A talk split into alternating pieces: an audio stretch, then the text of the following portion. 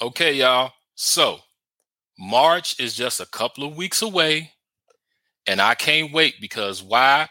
There's two, not one, but two highly anticipated movies that people want to see. One is the new Scream movie. They dropped the trailers for that. Looks really interesting. Can't wait to see that one. And the other one is John Wick. Yep, Baba Yaga, the boogeyman. John Wick is dropping in March. I can't wait to see this. I'm excited. I know some of y'all just like me can't wait to see this, especially seeing how two and three led up to this. It's going to be the shit. But they dropped some information that um to me I'm excited for and I know some of you all as friends, I mean as fans is going to be excited for which is John Wick 4 that's going to come out March the 24th.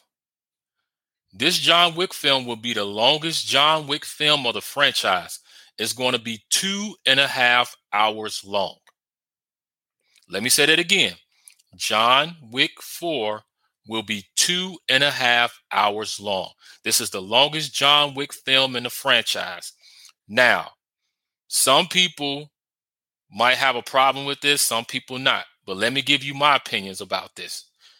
I think this is a great idea because one is John Wick, two, it's a franchise that people love, and three, to you got to look at what they're doing with the story because now seeing how two and three left off and seeing that now he's going to be getting deeper and deeper into a lot of stuff with the high table they looked at it and said, okay, it's a lot of stuff we want to put in this film. It's a lot of stuff that we want to give the fans. We don't want to cheat the fans. So an hour, hour and a half is not going to cut it.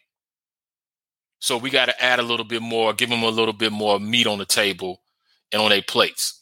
So I think this is going to work out really good. I think that fans are going to love this. Now, you may have some people that say, oh, I don't know if I can sit the two and a half hours, almost three hours of John Wick. Some of y'all can't. I get that. But me, I can sit through uh three hours of a movie because, like I always say, if the story's good and if the uh, cast is good, you ain't got no problem. But with John Wick, we ain't got to worry about that. They already proven that the stories and the cast, everybody, that's already on point. You know, so I'm not even going to even stress that issue. You know, but almost three three hours long.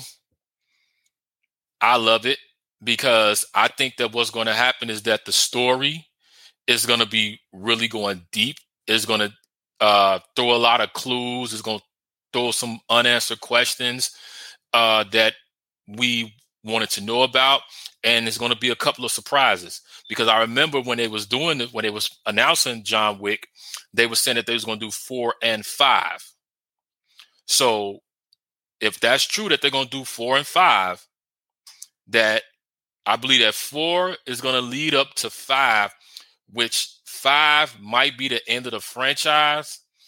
And I can see five being three hours long because if they decide to end five, to end the franchise on number five, then it's going to be a lot, a lot of stuff. It's going to be a lot of surprises. It's going to be a lot of things that we didn't expect. So I think that three, two and a half, three hours long for a John Wick film is good.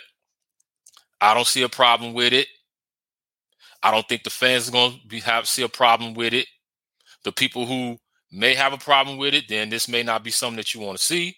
But overall, us as fans, we love this idea. But you all let me know how you feel about this. Do you think two and a half hours for a John Wick film is too much? You can't sit the two and a half hours. You know, tell me how y'all feel about this because I want to uh, hear this. You know, and I want to have this conversation with you guys. So let me know.